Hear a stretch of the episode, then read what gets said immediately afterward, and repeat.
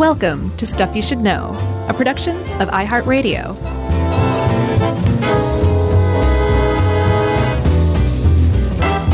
Hey, and welcome to the podcast. I'm Josh Clark. There's Charles W. Chuck Bryan over there, and Jerry's even here, which means this is a bona fide, bona fide, shut your mouth episode of Stuff You Should Know. Right. Until Jerry's like, we gotta go. I know. I wasn't going to out her like that, but you did, so she'll probably Hey. end up being sore at me about it, though. We're all busy these days. Seriously, life, man. Lifetime's a hundred, right? Yeah. I mean, 13 years in, and we're still working out technical difficulties. I know. I know. But we're working it out. We're working it out, Chuck, like a, a brilliant scientist, one of my all time favorites, and a frequent guest star of the show in the early years, Paul Broca. Yeah, it's been a while, huh? Yeah, like he worked out a little puzzle that he had handed to him almost literally in the 1870s. That's right. This is one of those where I was positive we had covered it before. Oh, really? No, I knew I knew for a fact we hadn't, and I'll I'll explain why in a minute. I'll explain Well, why we did. now. It, it had to be on a, an internet roundup or something. I don't think so, man. I know we talked about uh, the movie Pi when he drilled a hole in his head. Oh, I forgot about that. uh, I just can't remember what episode or what it what format it was. Maybe you're right. Maybe it was an internet roundup because I could see us talking about that uh, internet group doing that kind of stuff, the International Trepanation Advocacy Group. I'll bet. I even went to our Wikipedia page because they have a, a, a place where they list things that we've redone. Mm, oh yeah, I didn't see that. Yeah, and by the way, I, I wanted to put out a call. If you are a Wikipedia editor, our page is years and years and years out of date. Yeah. It says that we're writers for How Stuff Works. We haven't written for them in what, like eight years. It's been a little while. Yeah. So if anyone wants to update it, it's got. I mean, God bless her. I miss Rebecca, but it said that Rebecca is our web publisher. Right. That's that was a long time ago. Yeah, it has been a little while. So anyway, if anyone feels like blowing the dust off of that thing, Well, feel free. Okay, so well, that was a great call out, Chuck. But let's get back to trepanation, okay? And like you said before we started recording, Oh no, Chuck said he has no trepidation about trepanation. that was for your ears. That was great, though. It was definitely worth sharing. Terrible. But so maybe I mentioned it before then because I always associate trepanation with this little second, one second long snippet from those Time Life Mysteries of the Unknown book ads from the like 1990. And there's like one moment where they like show somebody like doing a trepanation surgery on somebody else's head in like a cave by torchlight. I think I remember that. Yeah. And I was like, wait, what is that? I want to know more about that. So this has been sitting in our back pocket all this time. And I guess we busted it out at least once before. It had to have been Internet Roundup. It definitely wasn't an episode. Yeah, I think you're probably right. Unless we talked about it during lobotomies. I don't know. It could have been. It could have been, Chuck, because a lot of people say, well, yeah, the lobotomy was the, the natural progression to um, trepid, trepanation. But not really. No, no, it's actually that's in, incredibly false. It turns out trepanation is a, maybe one of the oldest medical techniques, if not the oldest medical technique we have, aside from like slapping someone on the back when they're choking. That might be older, but we don't have any evidence to back that up. We actually have the evidence from trepanation. And to get back to Monsieur Broca, um, famous for the Broca's area, which is the first region of the brain that demonstrated localized um, function. Like the speech center is um, it it produces speech, and it's the first time we could ever say this part of the brain is responsible for this function. And Broca was the guy who did that. He uh, had a skull handed to him in the 1870s, and it turned out to be an Incan skull. I couldn't find out anywhere how old it was, but we can guess that by the time Broca got his hands on it, it was at least a couple hundred years old, if not more than a thousand years old. Yeah, can you imagine the feather in your cap? Of you're just sitting around with your other cohorts, and you're like, I have a part of the brain named after me, by the way. So I don't know what you guys have done, but I know they're like Paul. You end every not argument with that. hi, I'm Paul Broca of Broca's area. He's how he introduced Right. himself. it says it on his card too. Paul Broca, comma Broca's area. Uh, yeah, so yeah, he was obviously like, well, this is an interesting thing because what he was looking at was a piece of sc- what was his human skull where a piece of it had been purposefully cut away and removed uh, remarkably well. And it actually act- started to grow back, which indicates that whoever had this performed on them, that means they survived and was trying to heal, Yeah. at least for a little while. Yeah. Like it takes a little time for the bone to heal around like a skull cutaway. So, yeah, they had to have lived. I think in some cases I've seen um, when the skull starts growing back, it indicates at, at least a year of survival. So, Oh, wow. Okay. So, I was going to ask that. So I, but I only saw that one or two places. I, I didn't see exactly, like I don't know 100%, but it seems like it's it's a little while, right? It's not like a day or be. two, right? Yeah. So the thing is, is like Broca is sitting here saying, like, okay, this is this is evidence of um, like this is a purposeful medical procedure. I believe that this person had what had their brain cut into to treat some form of malady or something like that. It's a proto brain surgery, basically, and it was called trepanation, and. Paul Broca went to the uh, French Anthropological Society, I think, which he founded, Yeah. that was another thing he did. He was the No founder respect. of the Anthropological Society. Yeah, and they still were like, "No, you got this one wrong, Paul." Yeah. Um, but he went to them and said as much, and they're like, "No, that's just not possible." And here's the thing that stuck out to me, Chuck. It wasn't that they were saying it's not possible that somebody could cut into someone else's head Yeah. because these these people, these members of the Anthropological Society, or just people in general in France in the 1870s, were well aware of that procedure. It, it had a name, trepanation, and mm-hmm. you could go to the hospital and get trepanned depending on what kind of problem you had with your head. So it's not like they were just totally uh, unfamiliar with this. They were super familiar with it. What they refused to believe is that some other society, a non European society, especially one removed in time, was Yeah. capable of performing the surgery and in performing it in a good enough way that the person could possibly survive it. Yeah. I mean, they were like, I just, I just don't know. That sounds like they certainly weren't performing medical procedures. The Incas weren't doing that. Right. And he was like, I don't know. Look at that hole. Yeah. Yeah. It's pretty purposeful to me. Yeah. And so what Broca figured out was he was the first one to really stumble upon this evidence that this medical procedure that they were carrying out in the hospitals, trepanation, was part of like a, a, a really ancient medical procedure, virtually unchanged in a lot of ways. Like, yeah, the tools that they used were kind of changed and kind of updated, but basically the procedure they were carrying out in the hospitals of France in the 1870s and elsewhere in Europe and America was basically the same thing that people were doing thousands of years ago and had been doing for thousands of years as well. Yeah. I mean, they were doing it so much in Europe in the 18th century. It was known as the, is it trepan or trepan? I say trepan. Trepan? Mm-hmm. The trepan century, or uh, because it's us, we'll call it the golden age of trepanation. Although now I'm doubting myself. It seems like the golden age might have been, you know, a thousand years ago. Yeah, I think you might be right about that too. Uh, but it started out as a, a veterinary practice, and we'll get a little bit to uh, a little bit. You know, they were. We'll get to the famous cow later on, Right, The but- ancient cow. But in the 18th century, they think that it started out as a veterinary practice. Correct. And then we'll get to the ancient cow a bit later. Right. But it extended humans after the veterinary procedures.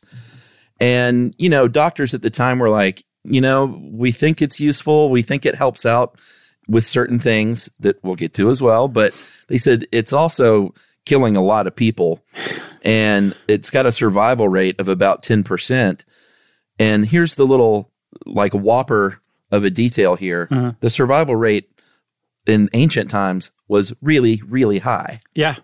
Like it, it made the modern survival rate just look embarrassingly low. It was flip flopped, really, wasn't it? Yes, and that golden age, like you were mentioning, it seems like the golden age of trepanation occurred thousands of years before modern medicine ever came around. And that when modern medicine came around and kind of took over trepanation, it really dropped the ball, kind of. Well, yeah. And then, you know, of course, once he finds that one skull, uh, other skulls start coming forward. they start walking forward and saying, Hey, check me out. I'm out here as evidence as well, which uh, was pretty remarkable. That's like, have you ever seen that Mystery Science Theater 3000 episode on the Screaming Skull? No. It's like the the Is villain in the in the movie is like a skull that can move around and fly at people, kind of like the bunny from That's um, exactly it. Uh, Monty Python and the Holy Grail, but it's a skull Right. version of that. Uh, they found, or we now know that the oldest uh, trepanned skull comes all the way back from about 8,000 years ago in the Stone Age during the Mesothilic, Mesolithic. Sorry. I take And- back my 1st hmm Uh, and that was 8,000 years ago. And like, this is the beginnings of sort of uh, planting things and eating vegetables and like building cities, like the very beginnings of civilization, basically. Yeah, and we're like cutting holes into one another's heads. And we found evidence of this stuff like all over the world. This wasn't just like one one weirdo city doing this. Like this was everywhere in places that were really removed from one another. Like there's evidence of ancient trepanation among indigenous peoples in Canada and North America. There's the same thing in Ukraine, North Africa, Portugal, everywhere. The the Scandinavia, the Iraq um, all over the place. There, there's evidence of, of trepan skulls that turn up. South America is another one, and so it, it just kind of goes to show you either it was something that evolved independently in all these places, or it's so ancient that it it originated somewhere and then managed to spread out as people spread across the globe, which is pretty interesting either way. Yeah, and it was it it got like really popular. This stat really got me uh, during the Copper Age, which was just after Stone Age. They found that about five to ten percent of all skulls that they found uh, from the Neolithic area were trepanned. Yeah, not just yeah, like fi- te- like up to ten percent of all the skulls that have ever turned up had holes cut into their skull. And the thing is, is like we were saying, like if if that had just been it, if that were the sum total of it, that you know, wow, that's really interesting. People used to cut holes in in their skulls, and that was it.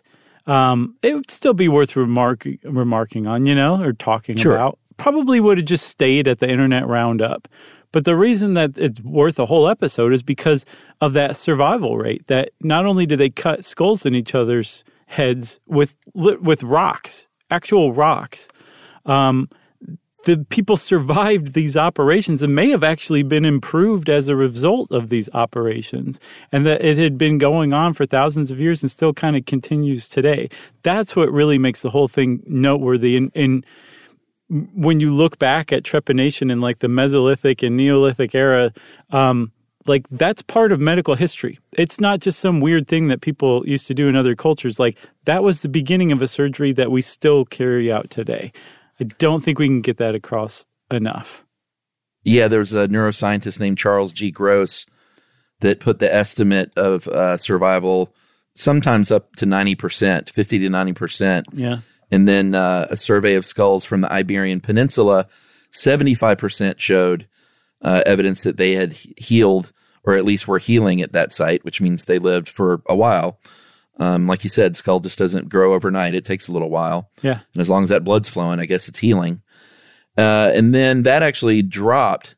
So, like I said, that's flip flopped from success rates, you know, thousands and thousands of years later in Europe. Right. Uh, and then when the Holy Roman Empire was doing this in medieval Europe, they weren't doing it as good. They had a higher mortality rate, and the thinking is is because they used um, knives and then like wiped them off, and the knives got really dirty. Whereas in the olden days, they would fashion like brand new tools out of bone and rock and stuff, and you know they were, I guess, comparatively pretty sanitary. Yeah, because if you if you nap, um, you know, cut off the face of a rock to create a new stone tool to to perform a trepanation, that rock hasn't been exposed to anything. It's basically sterile now because you just cut off the face and now you're using it. Whereas if you're performing surgery using the same tools and all you're doing is washing it off, like that's just bacteria city and it's not that hard to get a brain infection when you cut into a skull using reusing tools that have just been kind of washed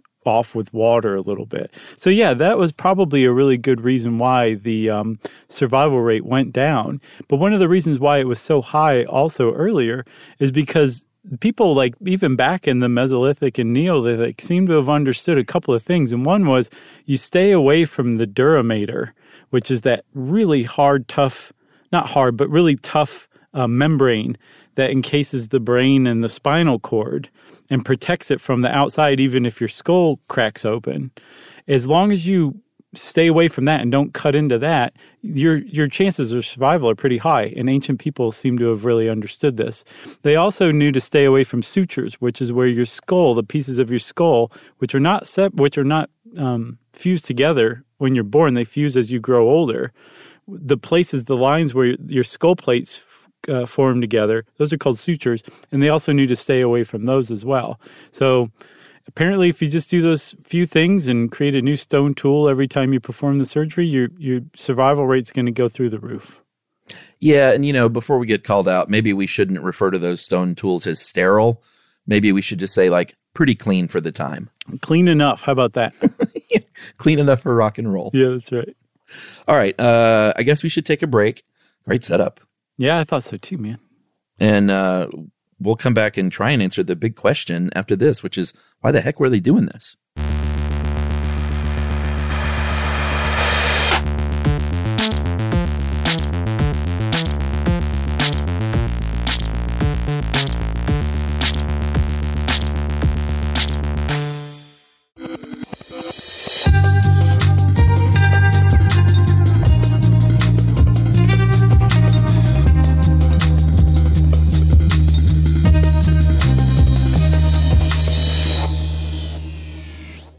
So they know this was happening.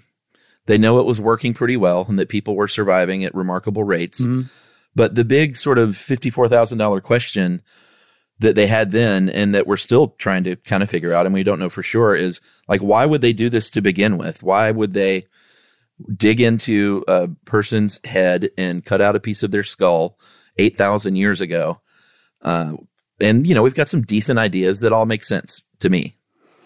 Yeah, um, and it, the the whole problem is is kind of like like put you have to put yourself in the mentality and the shoes and the worldview of somebody who was they had no shoes right, exactly. There's a huge difference. the right bare there. feet of Tuk Tuk. People who are still humans, they were modern humans in every sense of the word, aside from not living in the modern era.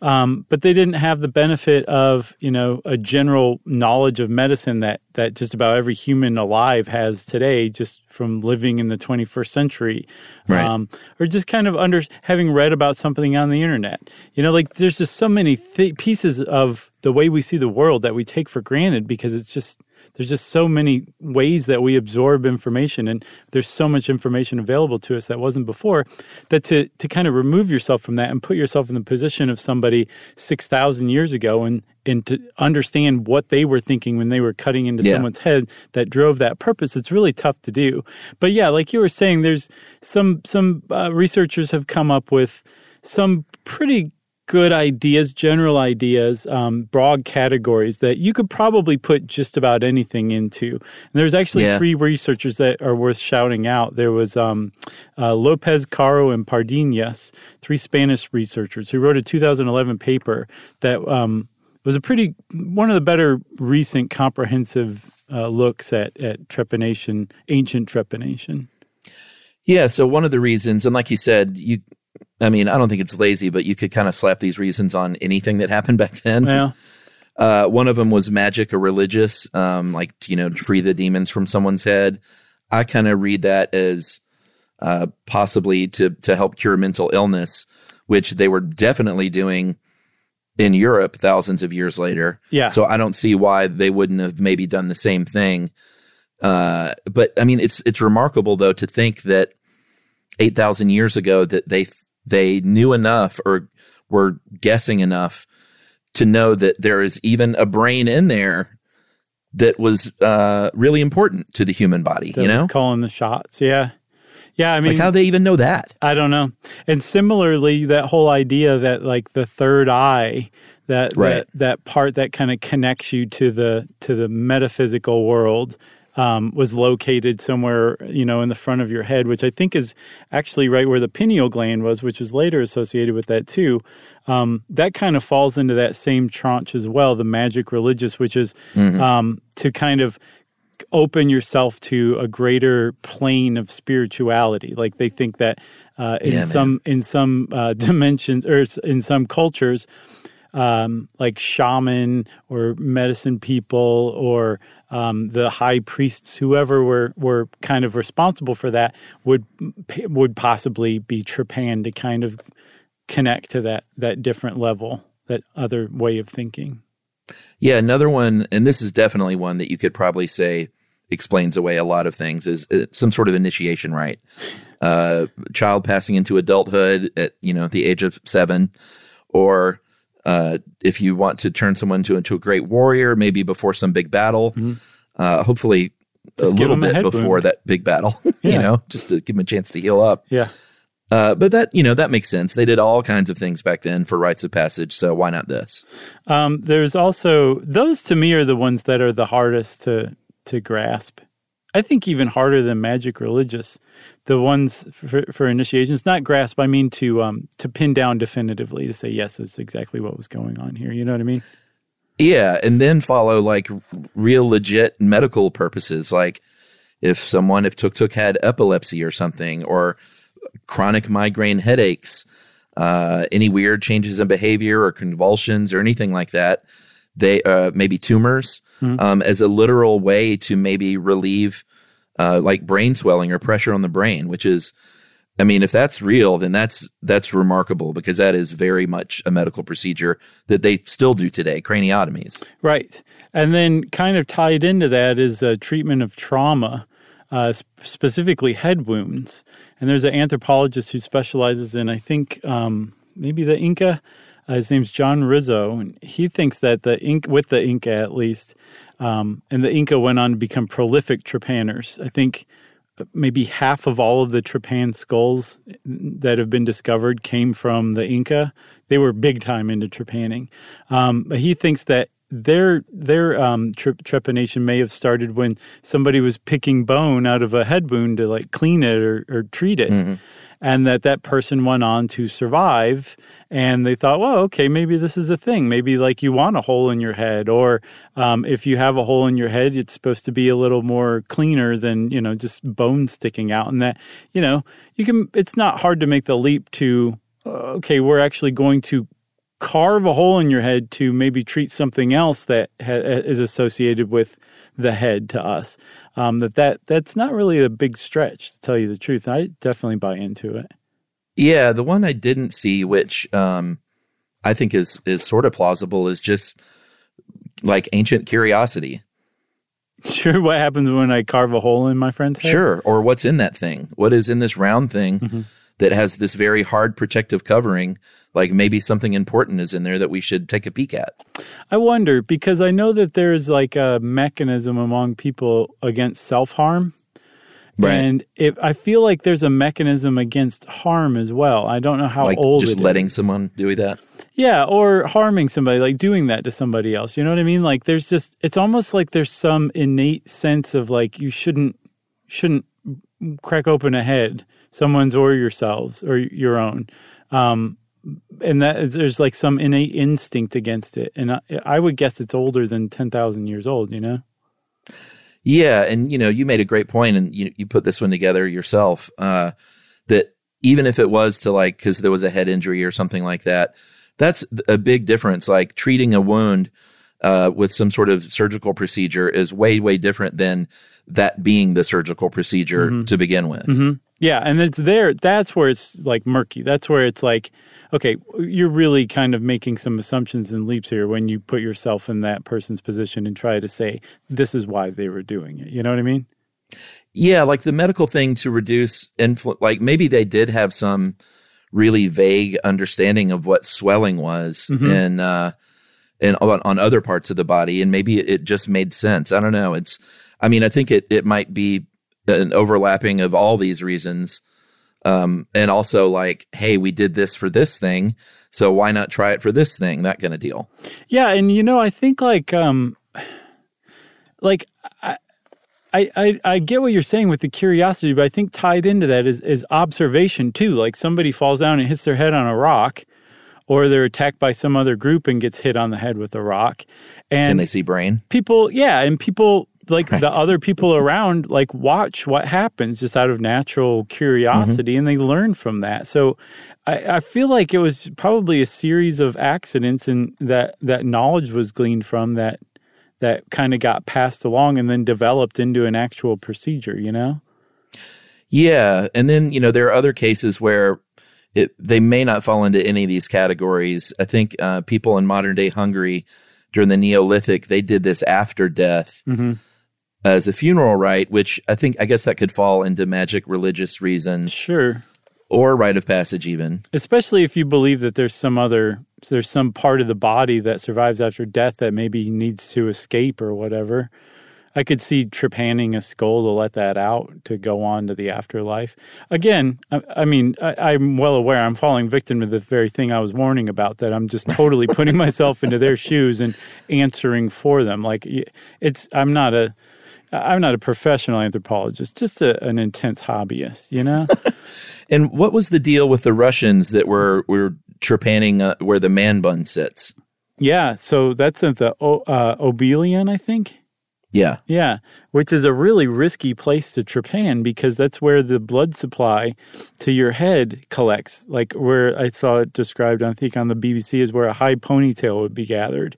That's the where man bun. Yeah, that's where the blood that's going to be distributed throughout your brain first collects and gathers. So it's really risky to cut in there. And I think something like 1% or less of all the trepan skulls ever found show a trepanation site there.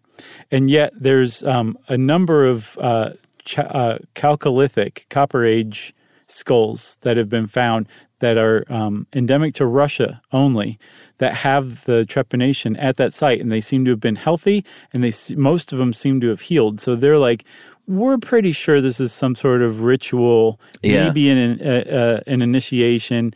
I could see that being like a warrior thing or like a you know priestly class kind of thing. Early KGB. Yeah, probably. Probably they stuck some sort of proto microchip in there to keep an eye on everybody. Uh, so I mentioned the famous cow. Um, like we mentioned, it was a, a purposeful veterinary procedure in Europe in the in what they call the golden age of trepanation uh, in the 18th century. But they found a cow skull from uh, about five to six thousand years ago in France that was the uh, so far the first sign of trepanation on an animal. And this was another one where it was like it was clear that it was very purposeful. It wasn't a fracture. It wasn't a, a cow fight or a cow scrap.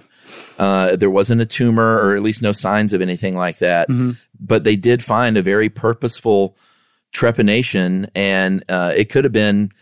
It's either either way. It's cool. It could have been them practicing on an animal before they did it on humans, which shows pretty decent amount of sophistication medically, uh, or it's just early veterinary medicine, which is also remarkable. Yeah, and either way, it's as far as we know the earliest example of either one of those. So yeah, Yeah. it's a it's a cow skull worth hanging on to if it ever comes. Oh, they into all your, are. into your possession. Um, so Hang it over the door, put Right. it on your front bumper. But I mean, it's a special one because it's got a hole like right in the front. I've seen a picture of it. It's pretty cool That's right. So um, once we enter history, things become a lot clearer because by definition, everybody wrote stuff down. That's when you enter history, right? It's recorded. And the ancient Greeks continued trepanning. And I would guess, Chuck, that the reasons and the procedures that the ancient Greeks were performing as far as trepanation goes closely resembled stuff that that the reasons and the procedures from prehistory as well. Yeah, we uh, like you said. Once they started writing stuff down, we could read it in uh, the Hippocratic Corpus, which was a collection of ancient Greek medical texts uh, from the teachings of Hippocrates. Obviously, um, they they talk about therapeutic reasonings behind it. Some of the ones that we al- already talked about, basically, um, including something called uh, "Places in Man." Which is one of the texts in there, and it recommended trepanation for the present, uh, prevention of um, probably swelling because of skull fractures. And swelling, and then they were also preventing infection of that duramater um, that membrane that enc- encases the brain. Um, and they were saying basically if you have a fracture, especially a fracture along one of the sutures, you want to actually trepan and open up a bigger hole because pus can get into the fracture, that suture, Ugh. and it can't get back out. And it's going to infect the dura mater and the brain and have all cause all sorts of problems. So you want to open up a larger hole to let some of that pus out and clean some of the pus out. And that's pretty sophisticated. That's brain surgery they're describing right there. And, you know, Hippocrates was in the third, I think, third or fourth century BCE. So, um, like, if they understood this by this time, keep pus out of the dura mater, you know, what did they understand a thousand years before, five hundred years before? They just do, they just weren't writing it down, but they still uh, they still had that knowledge. You know what I'm saying? That's my guess. Yeah, I'm going to go ahead and throw in, and this this is so official it can go on the Wikipedia page. I'm going with Shouldn't- pus as my worst word. Worse than moist. Oh, pus is way way worse. What about really moist? a, a turkey can be moist, but a turkey with pus, That's true. you know. A, a turkey could be moist with pus. Oh, oh man, I can't take that word. It's pretty bad, it's the worst. it's the especially worst for a three-letter word. Usually, three-letter. It's not packing a big punch. You need four or Is it just three letters? Yeah, P U S. I thought. Oh, yeah. I guess never mind. uh, mentioning uh, earlier that mental illness, like you know, releasing the demons or something, could have been a reason thousands of years ago. Uh-huh. Yeah. and that they also did that in medieval Europe. There was something called the Stone of Madness, Mm-hmm. uh, that where they believed that was an actual like stone inside your head, like a foreign, literal foreign object that caused people to go crazy. And there are even painters, uh, specifically Hieronymus Bosch and others, who depicted this surgery removing the Stone of Madness. Yeah. Have you seen that painting? It's a pretty famous one. Yeah, it's pretty great. Yeah. I mean, I wouldn't want it on my wall, but And so, so it's almost like understanding of um, you wouldn't want it. You wouldn't want it next to your frame poster of the guy melting with "stoned again" written underneath it. and then that's right next to the kitten that's uh, going to hang in there. Hang in there, baby. um, so uh, it's it's it's worth pointing out again that by the time the medieval era and even the Renaissance came around, we had we had gotten really bad at trepanation as far as survival rates go, and our reasons for it possibly had degraded as well. You know. Uh, yeah, and just real quickly, my favorite part of that painting is the the funnel on the surgeon's head. Yeah, well, I was reading about that, and I read in. What's the deal? So, if you notice, also there's a nun seated at the table where the man is being trepanned, Uh-huh. and she's wearing a book on her head.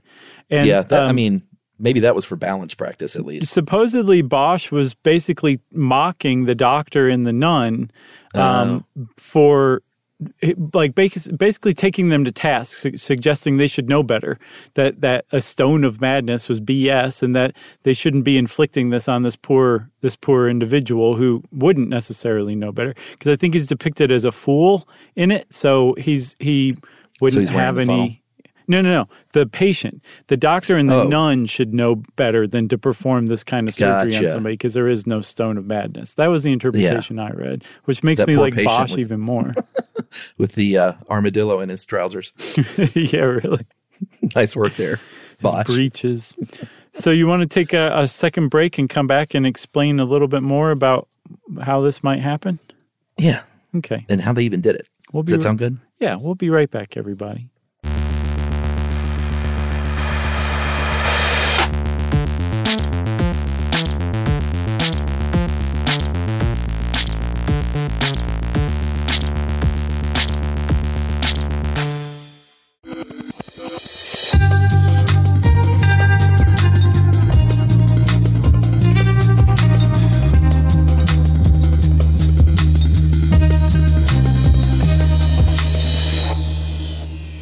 Right, so our old pals Lopez, Caro, and Pardinas, the Spanish researchers who wrote that 2011 paper, um, also kind of said, "Hey, we've we've got some general ways from what we can tell. There's some like three, maybe four I saw, but you can really lump them into three categories of how trepanation surgery was performed, um, and they are basically they boil down to grooving, scraping, and boring and cutting. And if you just wiggle in your seat, that's the appropriate response to hearing about that. Yeah, the first one I get, um, that makes sense to me. If I had a skull and primitive tools, the way that I would cut a hole in it would probably be to groove it. That is to uh, take a hard stone, something really sharp that you probably even sharpen further, and and carve, basically do little digging little half turns or full turns in a circle. Uh, you know, carving in till you can kind of just pop that thing off, Yeah. or lift it off. You, You- don't want to. There's nowhere to pop it into You know, one of those. Yeah, you don't pop it into your into your brain. into your brain. Um, you know, one of those like apple cores that's like kind of like an open tube. It's like open in the middle. Yeah, And there is such a thing as an apple core, by the way. But if you took one of those and you put a handle, a crosswise handle on top to grip, that's mm-hmm. that was kind of the tool that you would use for grooving. And there's actually the the Romans had it, the Greeks had it. I think there's I saw a picture of a 16th century trepanation kit that had one of those. It's a really ancient tool, but Yeah. like you're saying, you could also do it with a stone. And I think grooving sounds pretty bad. Scraping, I think, would be worse. yeah. I didn't quite understand scraping. It sounded like grooving to me, Oh no! So but I'm no dancer. imagine, imagine that somebody has peeled back part of your uh, your your scalp, Yeah, and I'm this with you is there. this is worth pointing out. Like cutting into your scalp is far and away the worst part. Once you do that, your skull and your brain they don't have pain receptors, Yeah, so it's the scalp cut, being cut back that actually really hurts and produces the most blood. So sure. once you like they that, do brain surgery with you awake, like now. precisely because you don't they can. You're, you don't feel any pain um, because there's not pain receptors there. So once you have the scalp peeled back, what they do with scraping or what they would do is take a very sharp rock and then later on tools too, but they're basically taking advantage of the fact that your skull is curved and just making a straight motion, kind of like you would with like a wood. Um, is it a wood lath? a wood rasp, something like that, where you're just scraping away little by little wood, but you're doing this instead with the skull until you finally wear a hole into the skull. That's the scraping technique. Okay, I guess that sounds a little like grooving to me, but No, grooving is like taking a circular tube, putting Yeah. it down on top of the skull and twisting it back and forth until Yeah, you I like. Yeah, yeah. It's different. It's definitely different. I'll show you All one. right. I'll I'll show you. we'll get a cow skull. Uh, and then bo- I have one, no problem. Okay. Uh, boring and cutting. This one was not uh, used much in Europe. I think this is more of a South American Arabic jam. Mm-hmm. Uh, also in Africa. This is when, and this is something that uh, uh, is sort of a carpentry trick. If you're ever carpentry trick, if you're caught without the right saw, maybe. Mm-hmm. Um, let's say you, you wanted to make a hole in, in a piece of wood, and all you had was a drill. You would drill little holes in a circle and then you know as close together as you can. Right. and then from there it's not too hard to kind of punch out the areas in between. But instead you're doing this with a skull. that's right. And you don't have a drill. And uh, this one to me would be the one that's the most rough around the edges probably Right. Yeah. They they know that this is the technique used when they find a skull that has like a serrated opening. And Yeah. Apparently the Inca were super fond of that one, right? Sure. As as I did this just last week actually, but not in a skull. it's because I was stuck without a saw and all I had was my drill, so I did that, and it works okay. You just gotta have like some sandpaper or a file or something to kind of smooth it out. Well, yeah, I saw like one of the ways that they thought they might have done the drill is by r- rolling the, you know, a pointed, sharp, I guess, rock in between your two palms, you know, like you're trying to start a fire, which is actually something I saw that, that the ancient people would have known. You want to avoid heating the bone. Whatever technique you're using, you got to stop and like rest for a little while uh, to prevent the bone from heating up because you don't want to transfer that heat. You don't want to start a fire inside the skull. which is essentially what you could all also be doing if you're not careful with letting the friction, the heat produced by the friction, to cool off in between little sessions. Yeah, it's funny that this came up now because um, you know, I mentioned a couple of times watching that survival show on History Channel alone, where you have, you can bring like 10 things and then they throw you out in the woods. There's a new spin-off series now called Alone Beast, where it's only 30 days, but you take nothing but the clothes on your back. So the people that are dropped here are, are literally fashioning stone tools and stuff. And it's, it's kind of cool to watch. That's cool. At least they have clothes on. They have clothes, and that's it. I guess the next step would be n- naked, and uh, the the beast thing comes in is that the only thing they give you is a one large dead animal. Oh, it's dead. I'd Like, be like in the bayou, it's an alligator. In the Arctic, it's like a or a, or a boar. In the Arctic, it's like a moose or a buffalo or something. I see. But And it's not for just- companionship. No, no, no. The animal is dead. And they're like, this is all you got. So you can, you know, use their bones. Like an animal's jawbone is really useful because that's like super sharp. Uh-huh. And uh, a boar's uh, tusk is can be really sharp. So they make knives out of that stuff. And, Gotcha. and they use some of these carving and boring, te- grooving techniques to break off bone to make like sharper things. Yeah, I was going to say, I'll bet getting your, your hands on that first tusk or that first jawbone to get started is pretty messy. Well, it is, and they have to get in these. I mean, it's kind of gruesome, especially if you're uh, a vegetarian, but Yeah. they have to get into these animals without a knife to begin with. So they have to start with like a, a sharp a rock as they can get, basically, and go from there. How ghastly. This is It's just pretty ghastly. reality television now. Well, I mean, sh- sure. I guess so. wow. Next up is the Stone of Madness. Well, I think it's kind of interesting because it's not like, ooh, look at some cool modern reality idea. It's like, well, let's take people back to the Stone Age and see how they could do. No, I get that. I get that. That's, You know? that's cool. But you just know there's a coked up producer 15 feet away who's really kind of dragging Yeah, the whole thing so. down as far as the Stone Age goes. Yes, correct. So um, you might be saying, Chuck, uh, well, wait a minute, wait a minute. They're cutting into your head here. And yeah, maybe the, the bone doesn't hurt and the brain doesn't have pain receptors, but it's going to hurt to get to the skull. What Yeah. are they doing here? Um, and it depends on where you are. Um, a lot of places supposedly just use restraint. Like you were awake, you were not anesthetized. There were just a couple of dudes holding you down Mm-hmm. while whoever was performing the trepanation performed the trepanation. Yeah, that's rough. Uh, another thing they would do, and to me, this is one of the better band names we've had in a while. They would use uh, somniferous agents, and that's you know depends on where you are in the world and when it is. It could be coca extract, it could be poppy, it could be just getting them super drunk on wine. Just basically anything to kind of dull somebody out a little bit. Yeah, and uh, one of the places that just used restraint was among the uh, Kisii. I think I'm saying that right. The Kisii people Yeah, uh, in Kenya who were practicing this as recently as the mid 1960s, um, using basically the old traditions.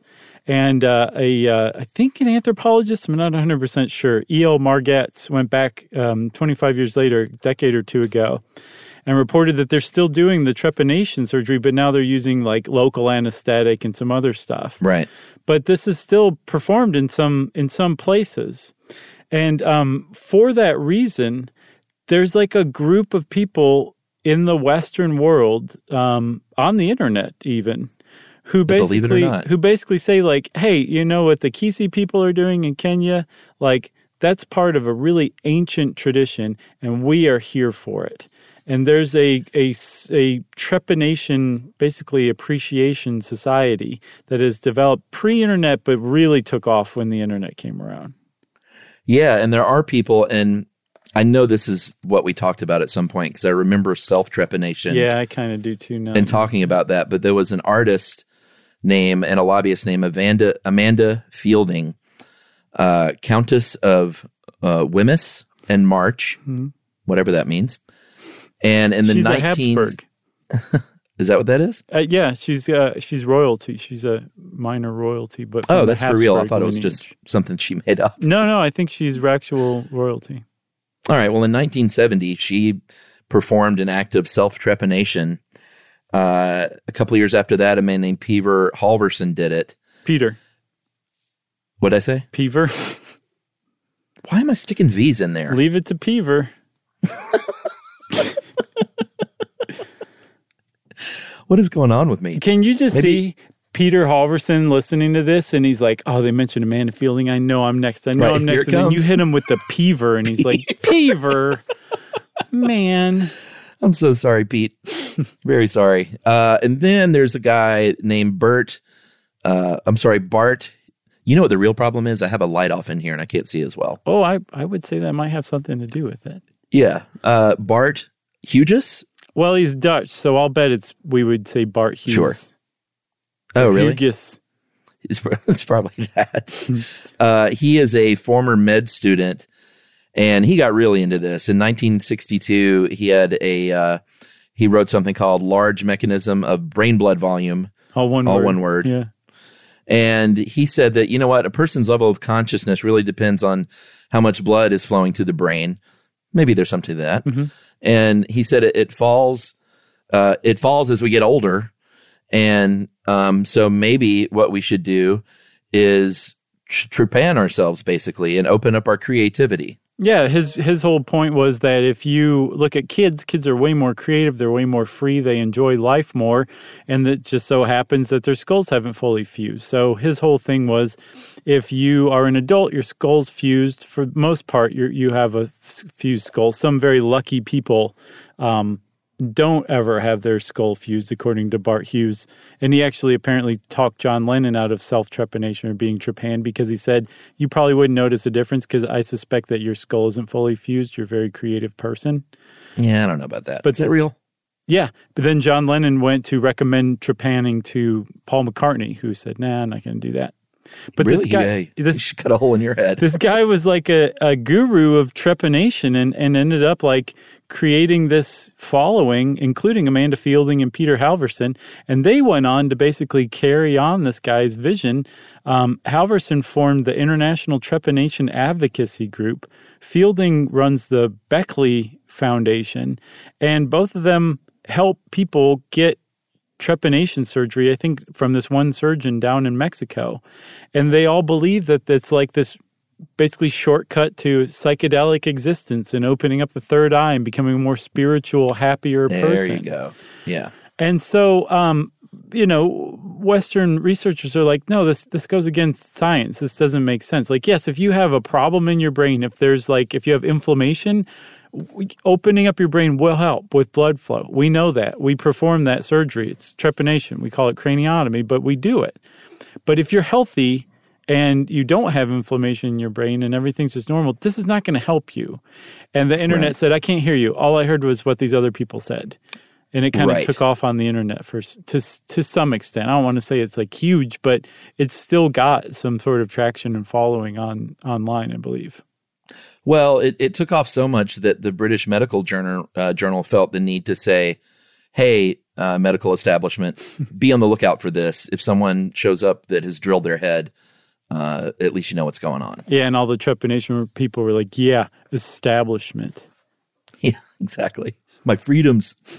So yeah, that's out there. It's a thing, and it's probably not helpful at all. So it's not going to cure depression or anxiety or anything like that, which is some of the things it touts. So be careful out there, everybody. Meaning, Yes. To wit, don't trepan yourself or have somebody else trepan you. Okay. No, the only only grooving you should be doing is on that wooden floor. Yeah, I love it when we're grooving together. Very nice. Uh, you got anything else? I got nothing else. Well, I don't either. So that means that this episode of Trepanation has. Oh, yeah, I keep trying to end everything like a short stuff. Let me do it differently, everybody. If you want to know more about Trepanation, go read up on Trepanation. It's pretty interesting stuff. And since I said that, it's time for listener mail. I'm going to call this uh, "Josh made me quit vaping." Oh, I saw this one. I was so proud. It's great. Hi, guys. Never thought I'd have a reason to email, but now I do. Wanted to say thank you for essentially making me want to quit vaping. I was listening to your child labor episode and got to the part where Josh said he'd been smoking, uh, started smoking in his young teens and then quit in his adult years. Uh, I only started using a vape one year ago and hadn't really considered quitting anytime soon. I just kept telling myself I would get around to it. You guys made me get around to it. I paused the episode. Wow. Threw the vape away. And now I'm one week off of it. Man, that's awesome. As a goal, I told myself I couldn't listen to the rest of the podcast until September 1st. Wow, I love this. Uh, and could only listen if I avoided vaping. So far, I've had no urge to go back. Thank you guys for helping me get a jump on quitting early on. I believe you saved me from some unnecessary future misery. I appreciate everything you guys do, and that is from uh, Tim. That's awesome, Tim. I was so glad to hear that. I haven't written him back quite yet, but he's in my inbox.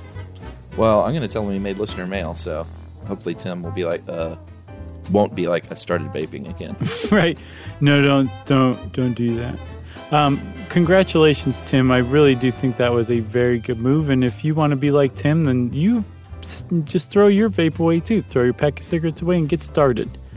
It's like um, it's like Bob Hope always said: "Journey of a thousand miles begins with one step." That's right. And that was from Tim, of course. So if you want to write to us like Tim did, you can send us an email, everybody. Stuffpodcast at iHeartRadio.com. Stuff You Should Know is a production of iHeartRadio. For more podcasts, iHeartRadio, visit the iHeartRadio app, Apple Podcasts, or wherever you listen to your favorite shows.